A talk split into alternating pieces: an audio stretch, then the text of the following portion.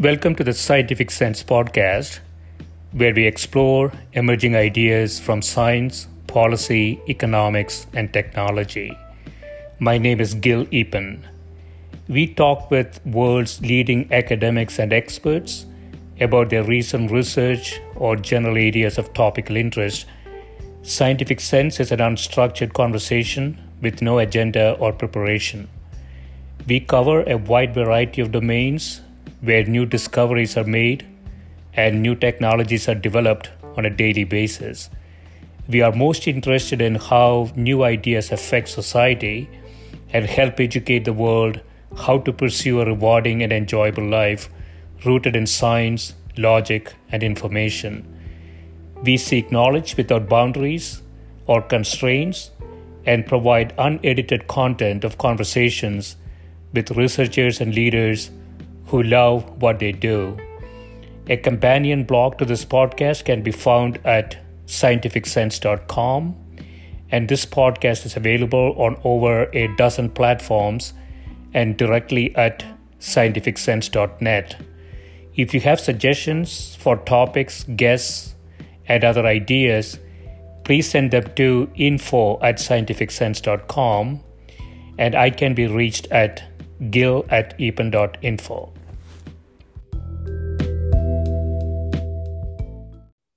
My guest today is Professor Matthew Jackson, who is Professor of Economics at Stanford University and an external faculty member of the Santa Fe Institute, and is president of the Game Theory Society.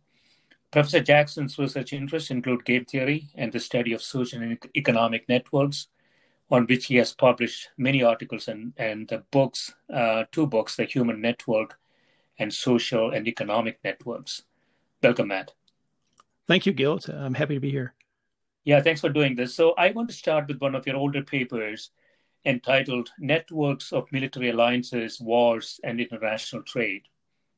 You say we investigate the role of networks of alliances in preventing multilateral interstate wars.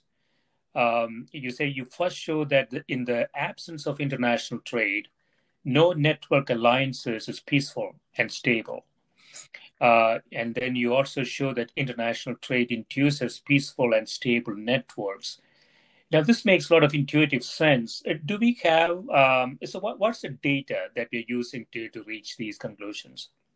Yeah, so, um, you know, the, the the work covers two parts. One is sort of the, the basic theory behind what you just described, uh, why we need trade and other things to stabilize um, conflict and eliminate it. And and the other is Um, a set of, of analyses of, of data. And most of the data that's a, available on conflict in the world comes is what's known as the Correlates of War data set. And yeah. It's a data set that's been collected for the past, I guess, almost, you know, a little more than two hundred years now.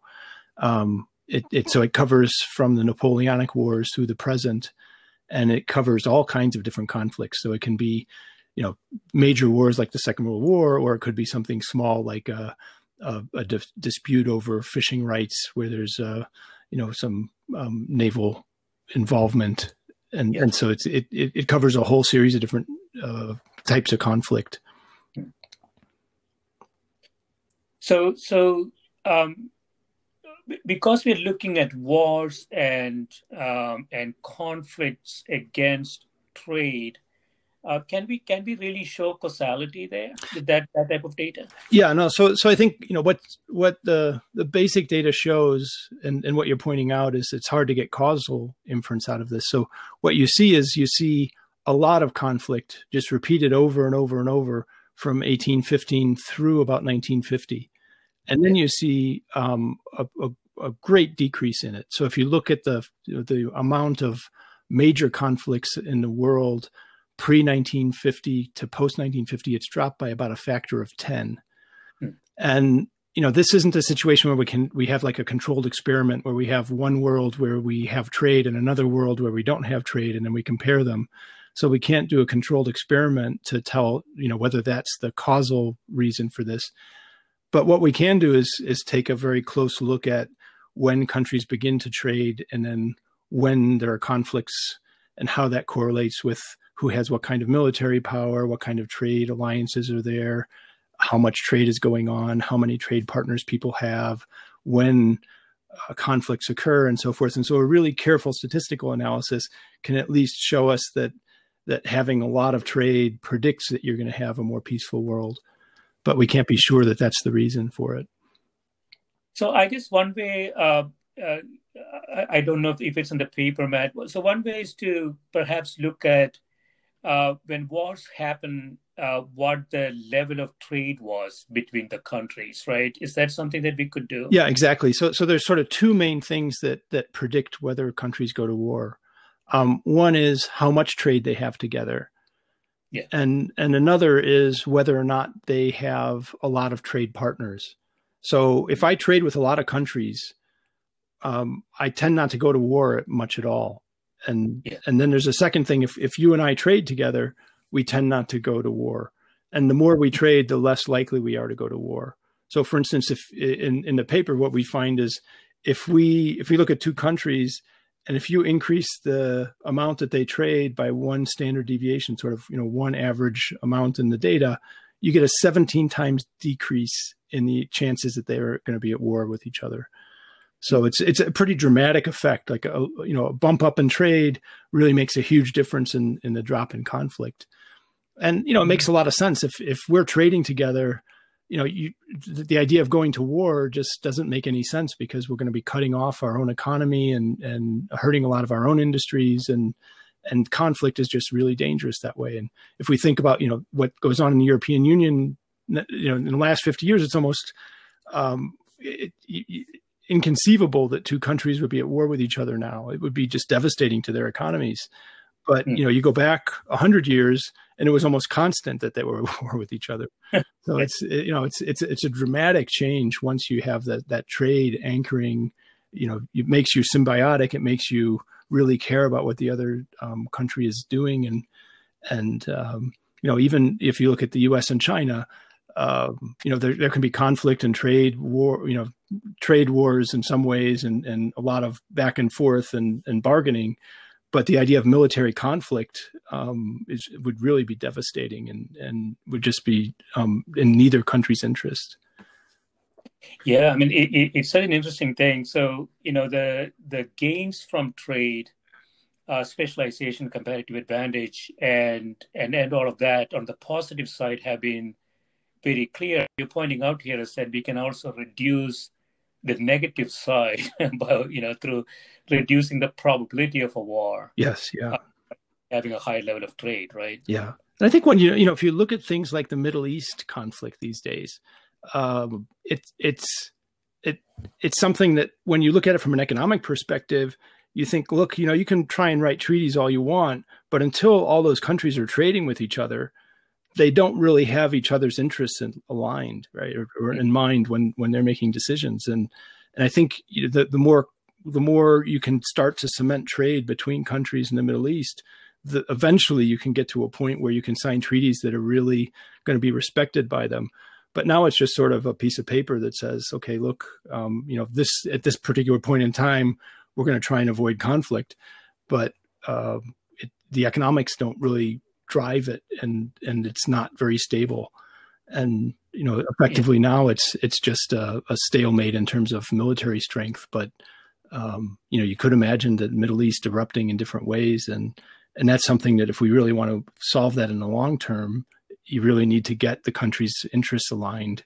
And they may never agree, you know, religiously or politically, but at least if they're agreeing economically, that cements that relationship. Right. Yeah. And so this could be a policy instrument, Matt, in terms of, you know, increasing trade to reduce the probability of war. I'm thinking, uh, and I know that you have done some work in this area. I'm thinking about South Asia. Mm-hmm. And since nineteen fifties, India and Pakistan have fought a lot of wars. I don't know how many. Uh, and um, I don't know much about this, but uh, I, I don't think there is substantial trade between the two countries. At least it used to be uh, before. Uh, but there is a lot of trade between India and China now. And so as that trade relationship increases, and these two countries have always been, you know, so sort of um, uh, sort of against each other, so to speak, mm-hmm. uh, Because from a policy perspective, increasing that trade is is uh, beneficial, right? Yes, yes, definitely. And and you could imagine also, you know, for instance, if if you increase the trade of both India and Pakistan, maybe they won't trade with each other, but if they do both have large trading relationships with China, then China has an interest in making sure that India and Pakistan don't fight each other, because if they go to war, then whatever they're trading with either of those countries gets harder to get in and out, or you know, th- there can be disruptions in production and and demand. And, and so that those relationships, even if they're not direct, having strong partners that, that trade heavily with both um, can be a means of, of avoiding conflict. And to some extent, that's what's going on in the Middle East these days, is you have countries that are trading with, you know, both Israel and some of the Arab countries. And, and that, you know, makes it in their interest to make sure that they don't fight each other. Um, but the more you can grow trade of all all forms between the partners and, and with other countries, then it makes it in everybody's interest to avoid that conflict. Yeah. So, so a little bit cynically, uh, Matt, um, I wondered, you know, one thing we are seeing is now there, there are blocks forming, right? So E U is a block, uh, U K is, uh, is departing from it. There is a U S U K alliance. There is a, there is a Pacific block. Um, and so will we come into a situation that uh, these blocks, when they become sort of self-sufficient, so to speak, have less of an incentive uh, to uh, to not go to war against other blocks? Yeah, I, I think you're correct in pointing out that that as we've moved over time, we're we're entering a phase where we're starting to move backwards a little bit in terms of, of the way that globalization is taking place. And And for a while, we just saw more integration and more trade. And now we're seeing countries separate themselves and isolate themselves and go into trade wars. And the more we see blocks emerging where there's most of the trade going in within blocks and almost none going across blocks, you know, then you have to rely on military might and fear to to deter conflict rather than than economic interests and, and aligned Uh, incentives. And I think that then we move into a more dangerous phase. And, and you know, I think the, the more that economy, uh, you know, economics is taken into account in long-term pol- politics, where people say, look, you know, we have to really think about these trade relationships, not just as um, current economic drivers, but as long-term political devices for ensuring peace and prosperity, then, you know, we get to a, a healthier Um, view of the world, and hopefully uh, uh, maybe things will move back in the right direction. Yeah, so so free trade is, is really a strategic instrument, um, not just not just economic gains, uh, but but really more about, you know, overall strategy of keeping peace and and doing that at least cost for all yes, countries. Yeah. So to speak. Yeah. Yeah, and it's it's something that's easy to underappreciate, because, you know, now after a few decades of relative peace, we tend to forget what the world was like before the Second World War, where, you know, we're constantly in turmoil and constantly in, you know, um, burning resources and, and killing people and, and, you know, wasting a lot of the world. And I think that now, as we move into a, a, a setting where things get more peaceful, people tend to forget the importance of trade and, and globalization for for avoiding conflict.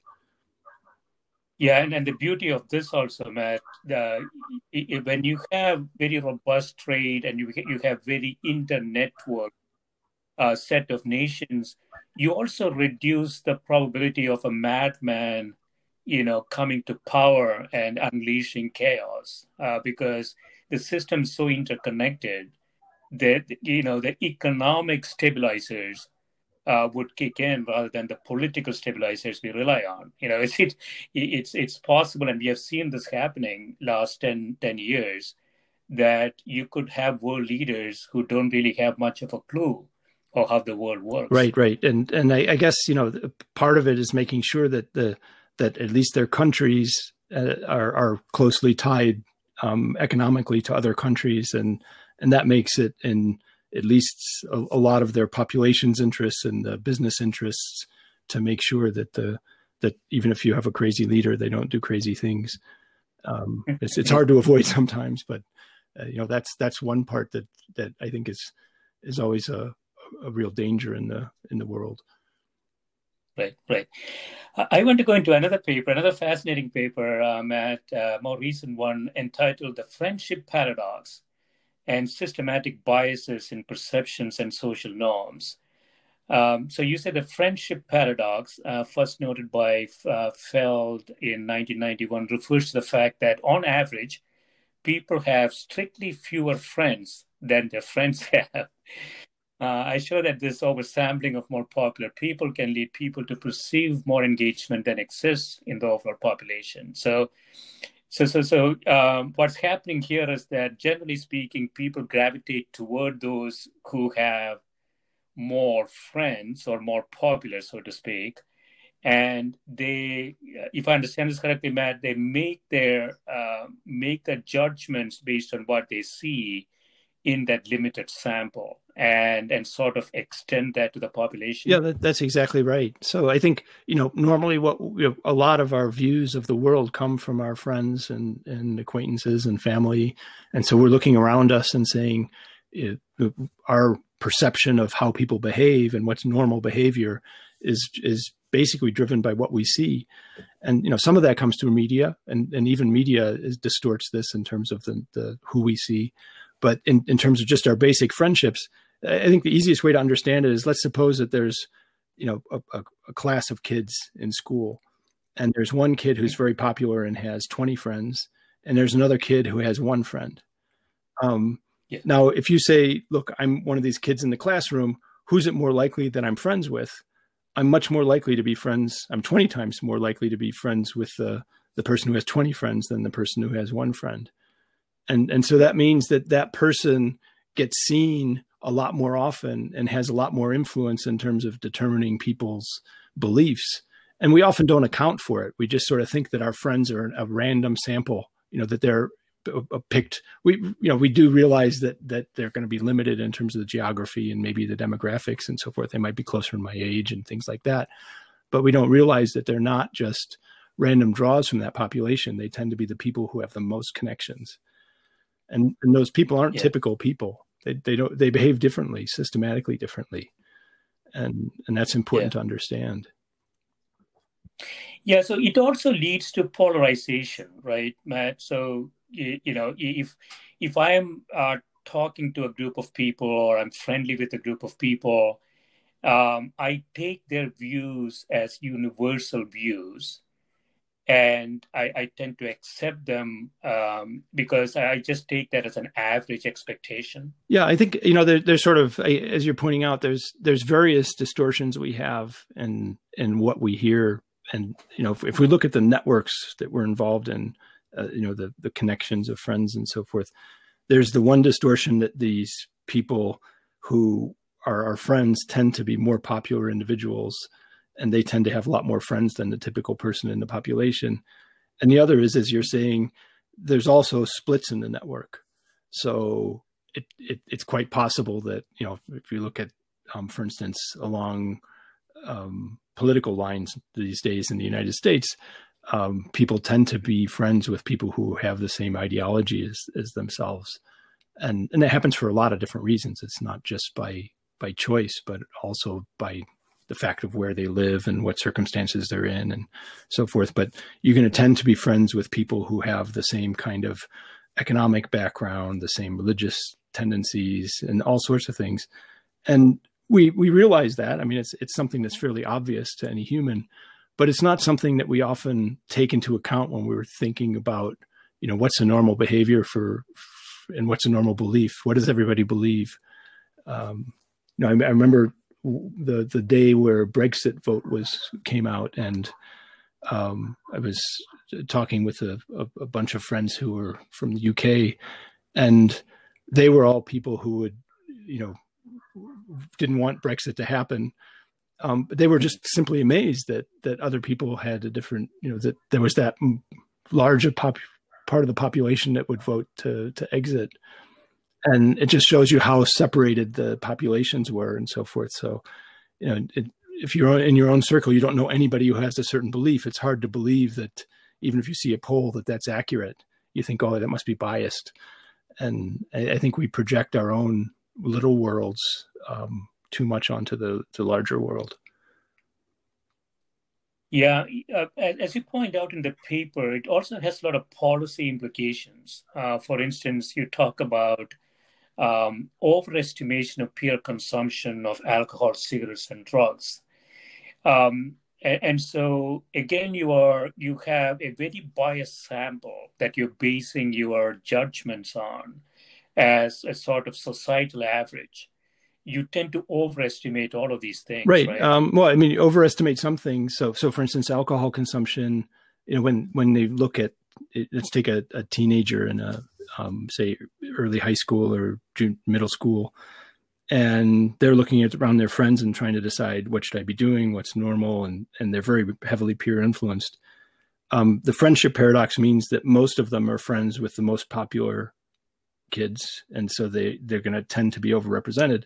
And then you look at the the consumption, and the, you know, the, I guess one of the basic facts is um, if you look at a kid and uh, kids that have one more friend on average are something like five or six percent more likely to have tried drugs and alcohol by the time they become teenagers, and so they're you know experimenting with these things at earlier ages, doing it at higher levels, and that means that then when kids are looking around to their friends, they're not seeing the quiet ones who are, are not doing this. They're seeing the most popular ones who are doing it. And, and that gets amplified these days. You know, when you, when you start thinking about social media and everybody's following or paying attention on what it, whatever it be Instagram or, or WeChat or, you know, wh- whatever they happen to be um, posting things on, yeah. that, you know, th- that effect can be much, much larger there where the friendship paradox can be really amplified.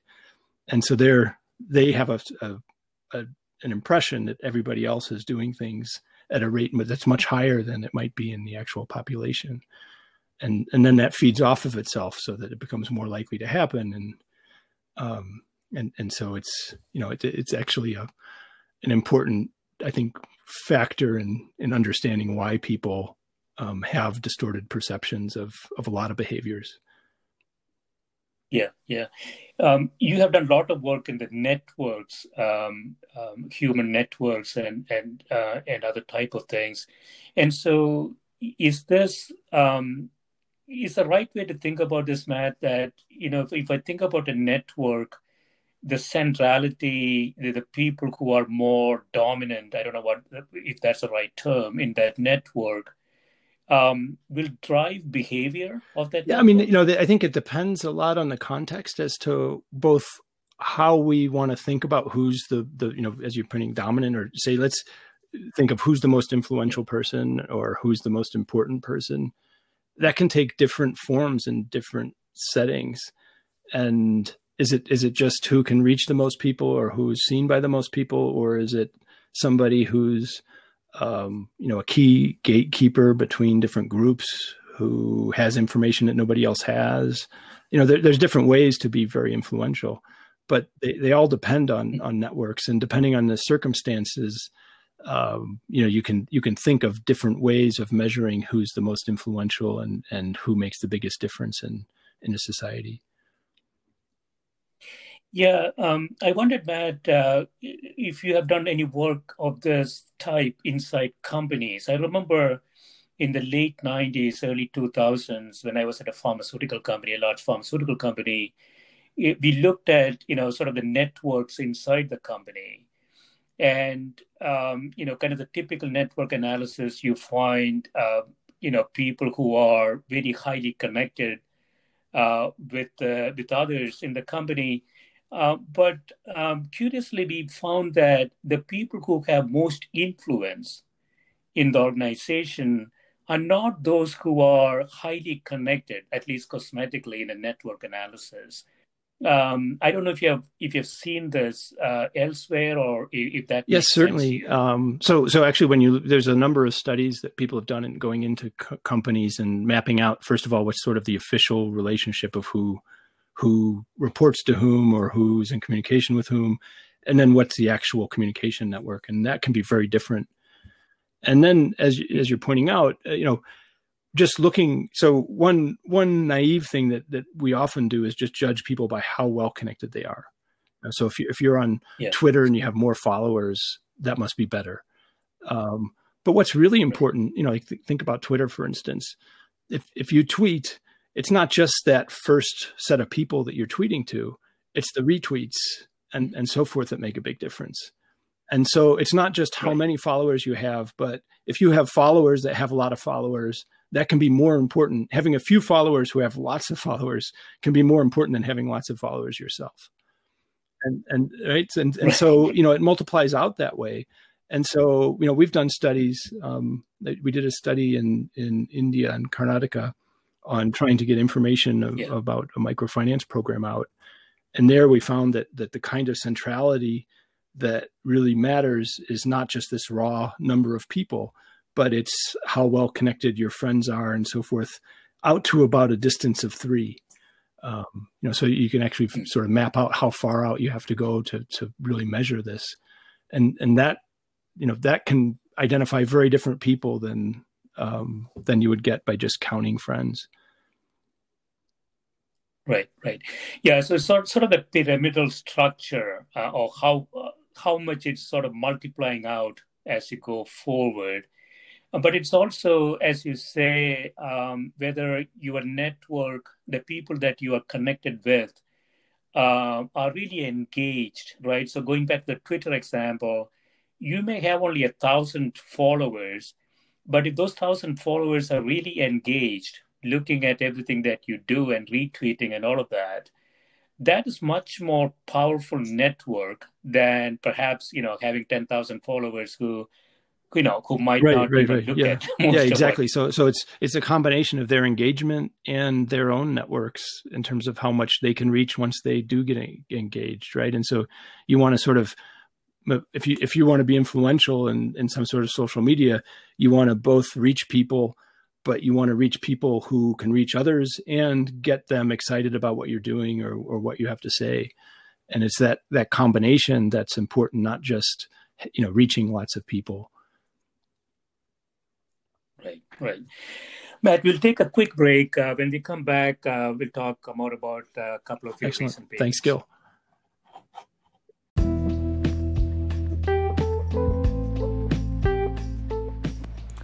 This is a Scientific Sense podcast providing unscripted conversations with leading academics and researchers on a variety of topics. If you'd like to sponsor this podcast, please reach out to info at scientific sense dot com. Back, uh, Matt, we were talking about uh, human networks, uh, how they form, how different they could be, the quality of networks, biases uh, people might take away from networks by observing maybe biased samples in networks and so on.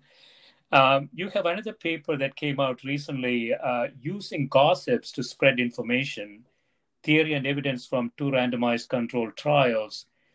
Uh, you ask, can we identify highly central individuals in a network without collecting network data, simply by asking community members? So, so, so you ran this uh, these experiments in India? Uh, yes. So, so how did that go?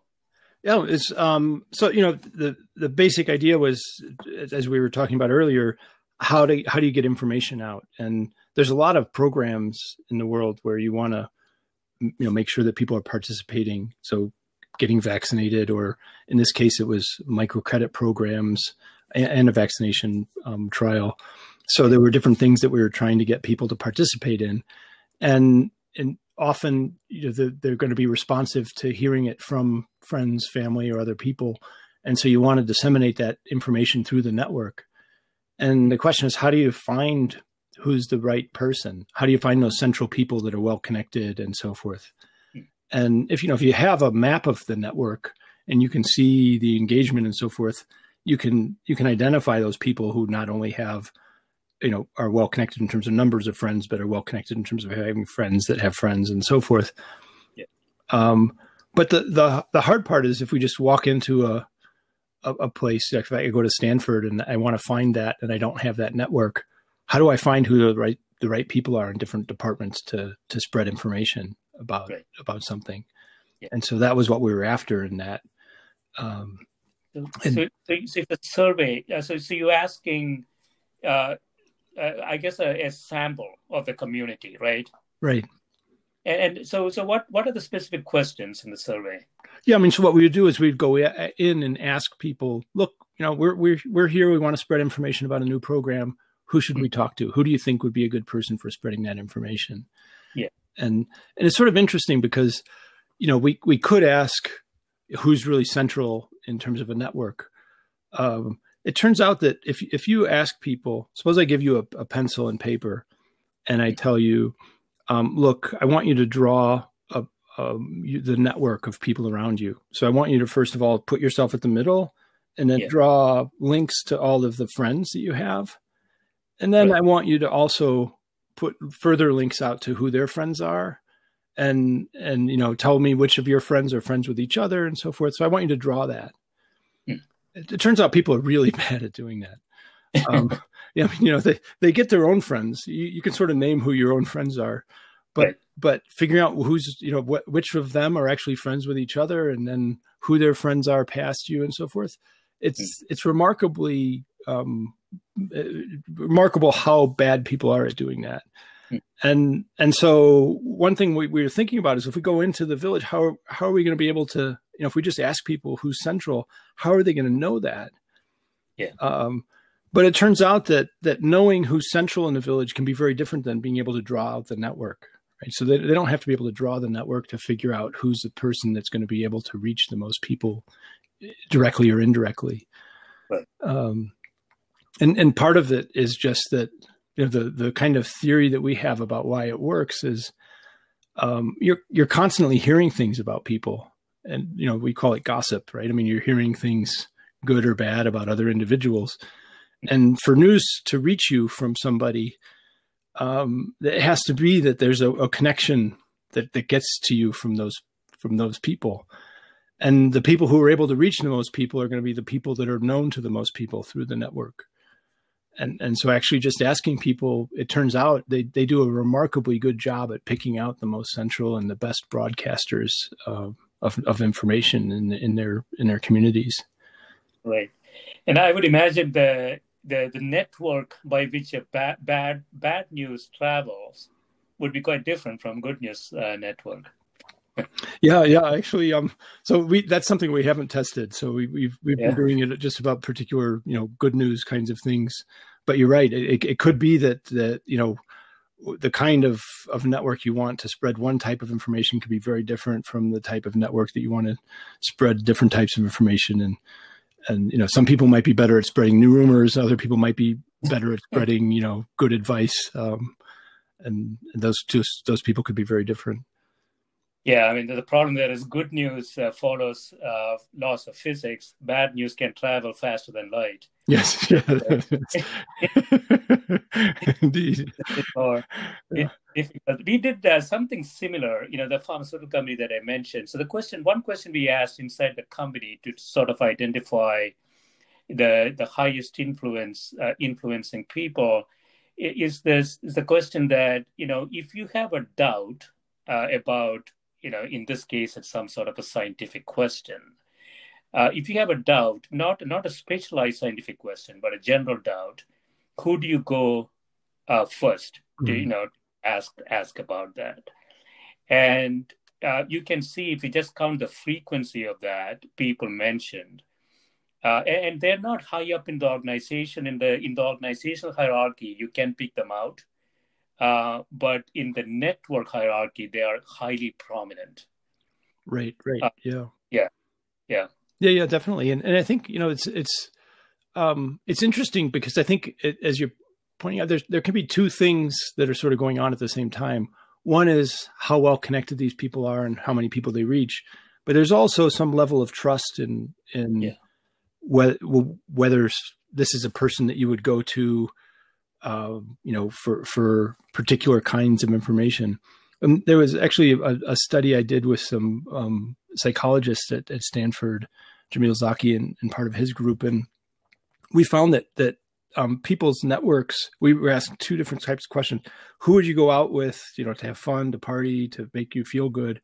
And then who do you go to when you have a real problem that you want to confide in? And those networks, that second network is much less dense. There's fewer people that you would talk to. And, and that network has many fewer links and connections in it overall. And, but it, it also has a completely different set of people who are central, right? So the, the people who are central in one, um, you know, tend to be outgoing and, and, uh, you know, uh, sort of extroverted people. And then the other tend to be empathetic, um, and, and often less central in the in sort of the good news network. So you can imagine, you know, these are very different types of, of things that you're looking for. Um, and the, the people you turn to could, ha could have very different characteristics in different situations. Right. Right. Yeah. I mean, this has some um, real um, policy implications here in a, in a very topical sense, right? So uh, to get to herd immunity, the world has to get five point five six billion people uh, vaccinated. And there is a lot of information and misinformation out there uh, about vaccinations and other things. And so, so one larger question, and I, I don't know, you know, if it's uh, W H O or other organizations, uh, would be to to figure out how to get the word out in the most efficient fashion, right?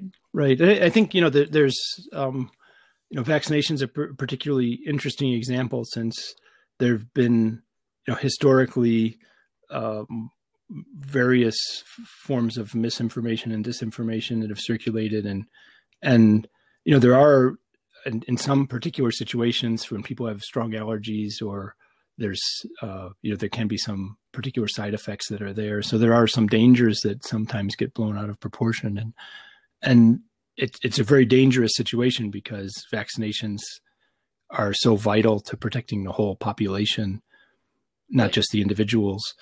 And, and, and so that's a particularly, you know, poignant situation where you not only want to get information out about a program, but you want to, you know, people to believe in the program. And, um, and so that's, uh, you know, it's, it's a tricky one. And, and, you know, right now with the coronavirus situation and COVID nineteen, it's a, an interesting one because it's a newer vaccine. So there's less information about it. So there, you know, people can have doubts uh, about its yeah. long-term side effects. And so that makes it even a harder situation than, than a normal one. Yeah. And then goes to what you mentioned, uh, trust, right? So, so, so in this control trial in India, are, are there, um, you know, are there heuristics that are generalizable in a situation like this that you could utilize? Yeah. I mean, you know, what we found was that the, the most powerful combination was a combination of, of who you trusted and who were, who you thought was um, really well connected. And if you got, you know, overlaps so that people would name somebody who they thought that was somebody they could trust and, and talk to and believe in, that combination with somebody who's well connected in the network um, dramatically increased the spread of information through the network and, uh, you know, the eventual participation in the vaccination programs that we were working with. And, and so that's a pretty simple recipe, right? It's, it's not that complex. It's just, you're looking for people who are well connected and, and well connected in this iterative sense that they have friends who have friends and so forth. And, and then also people who, um, have some standing in the population that, so that people trust what they say, and that combination of engagement and reach, um, you know, makes a big difference, a significant difference. Yeah. And so, um, Uh, I'm looking at the paper, so five hundred twenty-one villages. So this is a fairly large uh, study. So trust in this context is local trust, right? So if X goes to Y uh, because X trusts Y, that trust is built up over time by a number of transactions between X and Y, I would imagine, right? Right, right. And, and um, you know, this was a large-scale study, as you point out, five hundred twenty-one villages, and this was so this, A, a study I did with Abhijit Banerjee, uh, Arun Chandrasekhar, and Esther Duflo. And so, you know, getting buy-in from a government and getting able to, to work with this large a, a setting was important. But then, as you're pointing out, that one of the useful parts for, for doing a scientific study like this is that you want to have a pretty good handle on what the networks look like so that we can measure them as scientists and then see what's happening. And if you do that, in in small villages in India, then you have a pretty closed setting where, where they're not interacting that much outside the village. If you try and do that in New York City, it, it just becomes one giant, you know, network. It's, it, it doesn't, it's hard to separate out.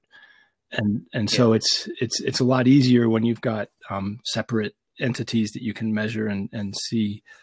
Um, and, and then, you know, those people are spending most of their time inside these, these smaller worlds. One, one thing that I found amazing, you know, from our data was how disconnected people can be even inside these small villages, right? So you take, you know, a typical village that we would work with would have a, an order of a, of a thousand people, maybe two hundred households. A typical household only interacted with fifteen other households on a regular basis, right? So even though they're in a village with just a couple hundred households, um, it, it wasn't as if they were, you know, knew all of them and were friends with all of them. They could be remarkably ignorant about other households within their, you know, in their own rural village. Um, so there's still, even in these small communities, there were, there were strong splits in the network. Yeah. Yeah. It's, I don't know much about this, Matt, but, um, you know, it might be that in, uh, in a remote village in a developing country, we find uh, sort of disintegrated, uh, not disintegrated, but disconnected um, people. We might find similar things in a large city, right? Um, you know, if you're, if you're living on top of a, a multi-story building, uh, in a condominium type building, uh, perhaps you are not really, yeah. you know, you don't have a very big network. We, you know, know the people on the floor and, and so on. So I wondered if, if we are, as we look forward uh, into cities becoming bigger and bigger cities, our sort of personal networks, uh, do you see that shrinking? I think, you know, it's interesting. I think when we look at, at tech, technology and how it's changing the way people are connected and urbanization, you know, that that's a question. If you go back, you know, in sociology, um, almost a century ago, there was already a question of, as the world urbanizes and people move out of these rural settings where they're, you know, really helping each other, and part of that, when they went to the big city, would that mean that, that all our networks would disappear? And, and, um, and then, you know, Robert Putnam had a book, Bowling Alone, and a series of studies that seems to suggest that this, you know, that there would be less tight communities in this kind of world. Um, I, I think when you look overall, the networks evolve, and it, they evolve in complex ways. And it's, it's not quite as easy as we would imagine to just say that everything's going to disintegrate. It's sort of, you know, you have new connections, you have different kinds of connections. Your connections through your workplace become more important, or your school, or your um, family. And, and so there's different types of connections, and technology now means that you can be in pretty constant contact with people who might live at a greater distance from you, but, you know, are, are you're still well connected to. And, and I think, you know, that's something that's changing, and we don't really have the full understanding of yet what, what the ultimate, um, you know, whether people are going to end up being more isolated or, or more connected. Um, yeah. And, and what your work points out uh, is that uh, it has to be studied deeply and understood by policymakers uh, as well, because if you're going to, again, going back to COVID nineteen, if we want to get the vaccination program implemented to a high level, it will require um, influencers, uh, reaching the influencers first, re- designing, uh, you know, sort of a program that provides information in a in a trusting way, and so on, right? Without that, all the mechanics uh, is not going to going to work. Right, right, and you know th- there'll be some settings where the mechanics work pretty well, where you know you're going into a hospital and it's it's necessary for the doctors and nurses to be vaccinated and, and frontline workers yeah. and so forth. But then as you get down, you know, as um, as we need to get herd immunity and we need to get say two thirds of the world vaccinated, we have to get to you know small remote villages and all kinds of places. Um, In, in places that don't believe in vaccines, and uh, and and we have to get them vaccinated, and and and that I think you know in the longer run to make sure that the the world um, has immunity, and not just from COVID nineteen, but from measles and from all kinds of things, and and from future pandemics, which we see are, are probably not going to be as rare as we imagined, um, you know, yeah. that that that's, that becomes essential. And, and getting that news out and getting it out in a reliable way, in a trusted way, um, becomes more vital. And, you know, I think nowadays the, you know, we're sort of in a, the wild west of the social media age, where it's possible yeah. for people to get news from all kinds of sources, and some are trusted and some aren't, and they can look similar to each other. And it, it's very difficult for people to sort out. Yeah, it's, um, it's information overload. Um, ironically, maybe, you know, uh, we are, we are reaching a point that you need a machine to actually tell you if, if the, if, if the news is yeah, right yeah. or not. Um, I think that, you know, that, that actually one, one thing I think is sort of dangerous about, as we were talking about, you know, the connections we make and so forth, a, a lot more of our interactions are now mediated by algorithms that are, you know, parts of this, of social media platforms.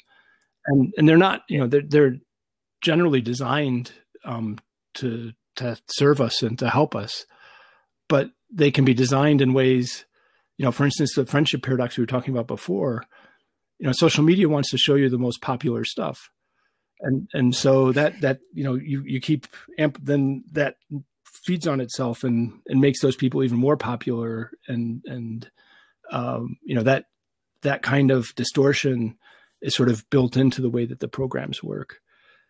Um, yeah, that, that is a, that's a really interesting thing. So, going back to the friendship paradox, the problem there is you have a bias sample um, that you're looking at. So you have a biased data, you average it, and you get an expectation, and you say that is the average expectation of the population. And, and that's where the trouble starts. So, so do you see there is a way that perhaps social networks could mediate that that, that problem? I, I'm yeah, just yeah, yeah. I think I think there's sort of two ways that they can be done, and and they're both not easy. So one is just making people more aware of the distortions that are in their lives, and being constantly yeah. aware of things. So when I get news, you know, um, where did that news come from, or where I hear a rumor, how can I trace that back? How can I check whether or not it came from a trusted source? If I see somebody doing something, should I really believe that that's normal behavior and typical of most people? So, you know, educating people on that, and especially, um, you know, teens and people who are more influenced by their, by their surroundings. And then the second would be actually trying to help people's networks reach out more broadly and be more diverse. And that one I think is even more challenging, because it's, it's, it's hard, you know, if you give people, imagine I'm a social media platform and I give people five different things in their newsfeed, they're going to tend to click on the ones that, you know, appeal to them the most, which might already be something from somebody who's their close friend or something, and getting them to click on something that is from somebody that they don't know or don't know as well, which might have information that they haven't already heard or isn't an echo of what they're hearing already. Um, it, it's harder to get them to, to, to like that, or to look at it, or to believe it. And, and so it's not easy to just diversify these things. Um, it's, I think it's a real challenge. Yeah. Yeah. I mean, th this might be a long-term um, issue for social media. So I think that attempts to mediate the, the problems on social media appears to be very tactical and not that effective, um, you know, assigning some sort of truth index uh, to information. Uh, but there's a more underlying problem, as you're pointing out, which is um, th there is a bias selection problem by the user. And that user is going to continue to become more and more biased right, right. over time. Uh, once you start, there is no stopping, stopping it at the current process. So the question, I think, for social media is if they can come up with technologies or processes that could reverse that in some way. I don't know if there's yeah, an and I think it's also exacerbated by the fact that the social media are in, in competition with each other, right? So, you know, if I'm a social media platform and I, I try to offer people more diverse news feeds and, and try to get them to look at things that they might not like or might not listen to or and so forth, then they might just go to another site that gives them what they do like.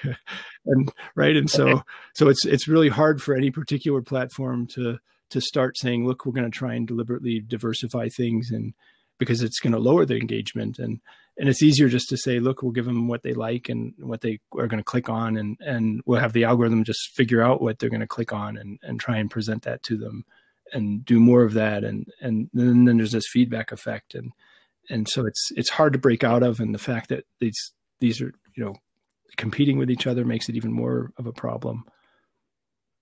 Right. Yeah, I want to jump into another paper, uh, Matt, uh, which is just came out. Um, very interesting. The role of referrals in immobility, inequality, and inefficiency in labor markets. Uh, you, you say that we study the consequences of job markets' heavy reliance on referrals. Referrals screen candidates and lead to better matches and increased productivity, but disadvantaged job seekers who have few or no connections to employed workers, leading to increased inequality. So, so we see this all the time, right? Um, people who get jobs are those who are connected, uh, connected with those who right, have right. jobs. uh, and so, so if if your initial conditions are not good, uh, you can't really break that. You are you're sort of in a in a different bucket, so to speak. Um, but what always puzzled me, Matt, in this context, you know, I I, I had a book in uh, in two thousand nine called Flexibility, where I argued that um, the way that we think about companies today, people go out and hire employees, and so on and so forth, uh, is sort of antiquated um, because I argued maybe prematurely that companies won't exist by twenty twenty. But companies do exist. Uh, and I, I thought, you know, it'd be more self-selection to organize a company in the future. In other words, an employee self-select himself and herself uh, to a company, and the company doesn't hire that person. Um, and so this, this problem that you're you're pointing out here, which is the, the people who get interviews, so to speak, are already pre-selected because of their connectivity, and and the rest get disadvantaged. Yes, yeah, right? and and I think you know that it's it's easy to underestimate. You know, we all have this I- idea, which is correct, that connections matter in terms of you know getting ahead in the world, but it's it's easy to underestimate how how valuable that is. And and you know, in that paper with Lucas Bolt and Nicola Morlicka, what we do is we investigate the dynamics of this and the implications of it for inequality, and and how it can sort of trap groups that, you know, if, if I don't have many informed uh, employed friends, then I don't get information about jobs, and and I don't get opportunities, and then that feeds on itself, and and it's a you know it's a a, a tough situation, and and here the social structure really makes a big difference um, in in understanding inequality. And I think that's yeah. I, I think it's, you know, on the one level, it's it's fairly obvious because we know that, you know, job connections are important. But uh, on the other level, I think it gives us a very different perspective of what kinds of policies we need to overcome inequality. And it's not just, you know, yeah. taxes and we're going to move some money around. It's that we need to overcome these social blockers that are affecting who has those opportunities and who doesn't. And if we don't do that, we're just be, you know, time after time, we're just going to have to keep, you know, pumping money into these systems and, and rearranging, redistributing things. And, and it, it, it long term, you have to understand these kinds of, you know, the, the implications of this to really design good long term policies. Yeah, it's a it's a really complex issue. So if it is, let's say, discrimination, um, then you can you can show that discrimination is shareholder value uh, value destroying um, policy for a company. So unless the company is suffering some suffering from principal agent issues, the, the manager of the firm will optimize or maximize shareholder value. Discrimination shouldn't exist, or maybe should go away over time.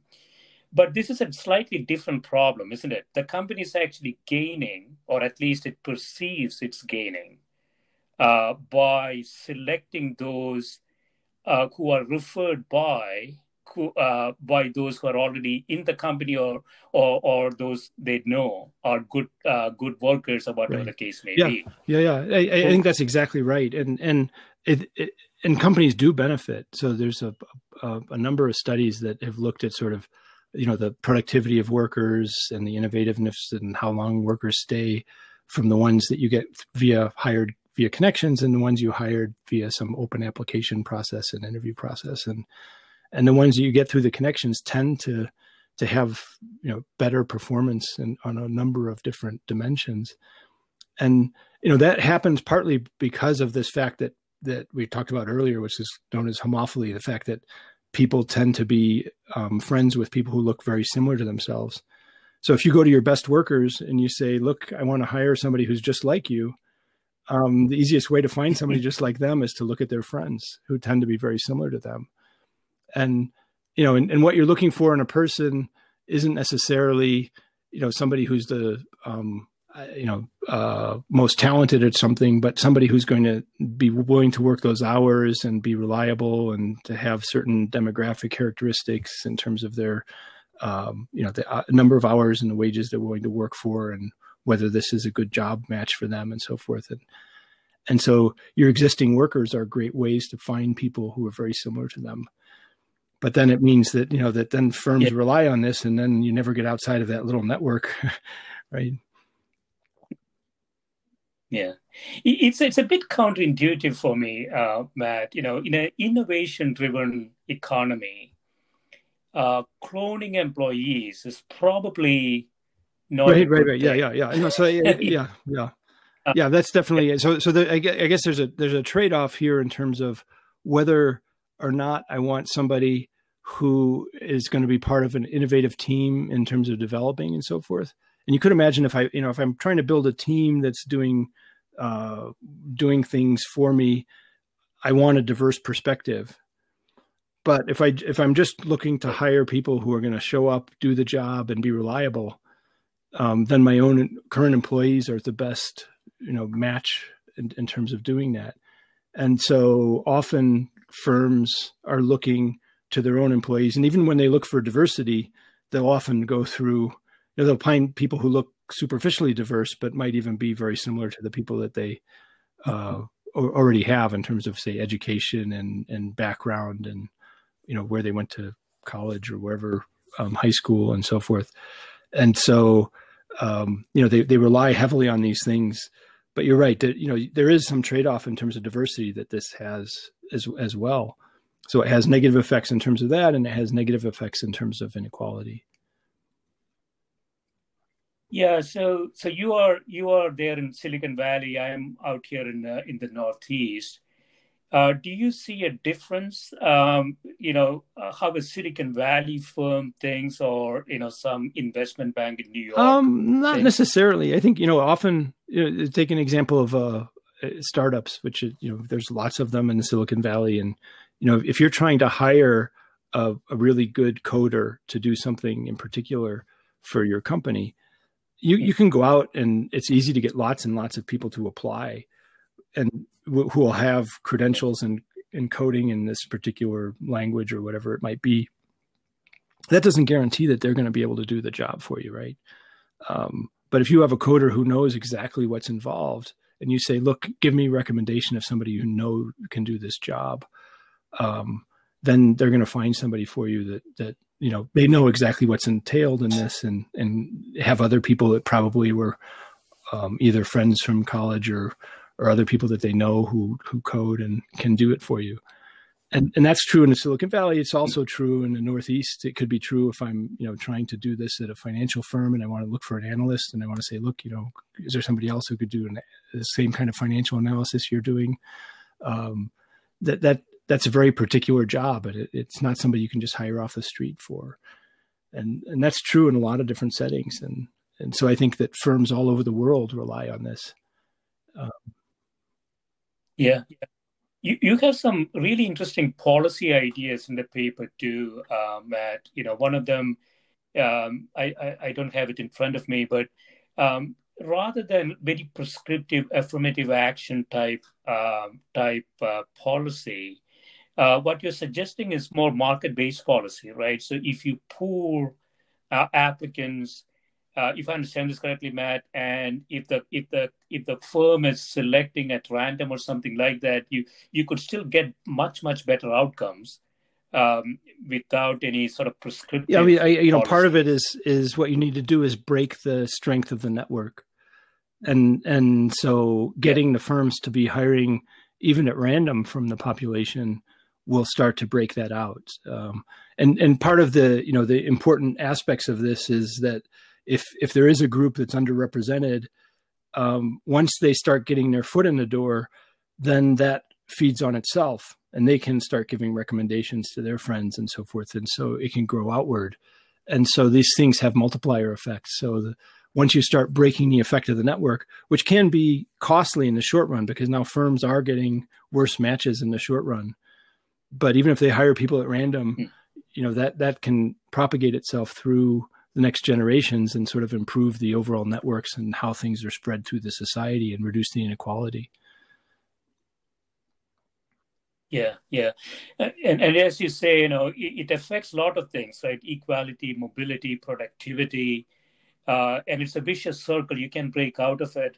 And so, so in conclusion, Matt, you know, if you, I don't know uh, whether you can do anything on a kind of a legislative basis, but if you were to think about, you know, some sort of legislative policy change. But I think, you know, there's, there's um, several things you can do that, that we um, sort of point out. One, one is you, you want to make the labor markets Um, as as frictionless as possible, in the sense that if I do hire somebody and they don't work out, then um, make it easy for me to hire somebody else.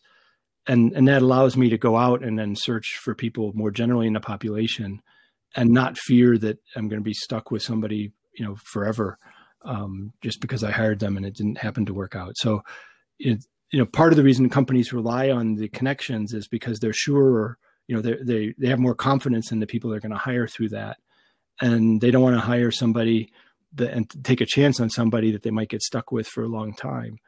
So so that's one thing that can be done. But another thing that can be done is just try to break that information barrier. And the more that we have policies that allow firms to get to know workers out there in, in the wild, so to speak. Um, you know, either through uh, internships, some, some sub subsidized internships where people from the population that don't have connections get a chance to work for a company for a few months. A company gets to know them, they get to know the company. Um, anything you can do to certify more accurately the value of the of the skills that the workers have, to make it easier for companies to be able to see people outside of their connections and see and evaluate those workers. So it's it's really all about that information friction and and you know making it possible for for firms to break out of this sort of vicious circle where they're hiring from the same pools and and through the same connections. Yeah, just one one more quick thing, Matt. So uh, we know that the labor market is much um, much more constrained uh, in the E U compared compared to the U S. So you know, it's a lot more difficult to fire an employee in the E U, if I understand them, understand their policies correctly. So do you see this problem sort of exacerbated? Yeah, so so it's an interesting um, point is is that there, I think that, that you know, th this suggests that in c countries like uh, a lot in the E U that have more restrictions on hiring and firing workers, um, that's going to make these problems more acute. And that is correct. I think when you look at the employment rates among new college graduates, they tend to be lower in a lot of the countries that have the strictest labor laws, because you know firms don't want to just hire somebody and take a chance on it, because they might be having to hold that worker for the next you know two, four, five years, um, and and that makes it much more dangerous for them to hire these people that they don't have connections to, and and so you know it makes it so it's it's one way of making sure that that. Things, you know, you've got a safety net there by making sure that people can't be fired, but at the same time, it can actually exacerbate the inequality. And, and so you, you sort of need to, right. to balance those two things against each other. Yeah, I mean, that's the irony. So strict labor laws, um, perhaps uh, perhaps created uh, to, um, to to support labor, uh, ultimately, as you say, uh, result in high levels yeah, of inequality in, the, in society. And and once you get there, um, as you say, once you get there, it's it's really difficult to reverse it because you are sort yeah, of in a yeah, and then, then it becomes there, more right? important to somehow um, you know allow firms to be able to hire people or to have internships to get to know people in the broader population and to break out of those networks. Yeah, yeah, excellent, excellent. Yeah, thanks so much uh, for spending time with me, man. Oh, it's been uh, a lot of fun. Thanks, Gil. Great. I take care. Thank you. Bye.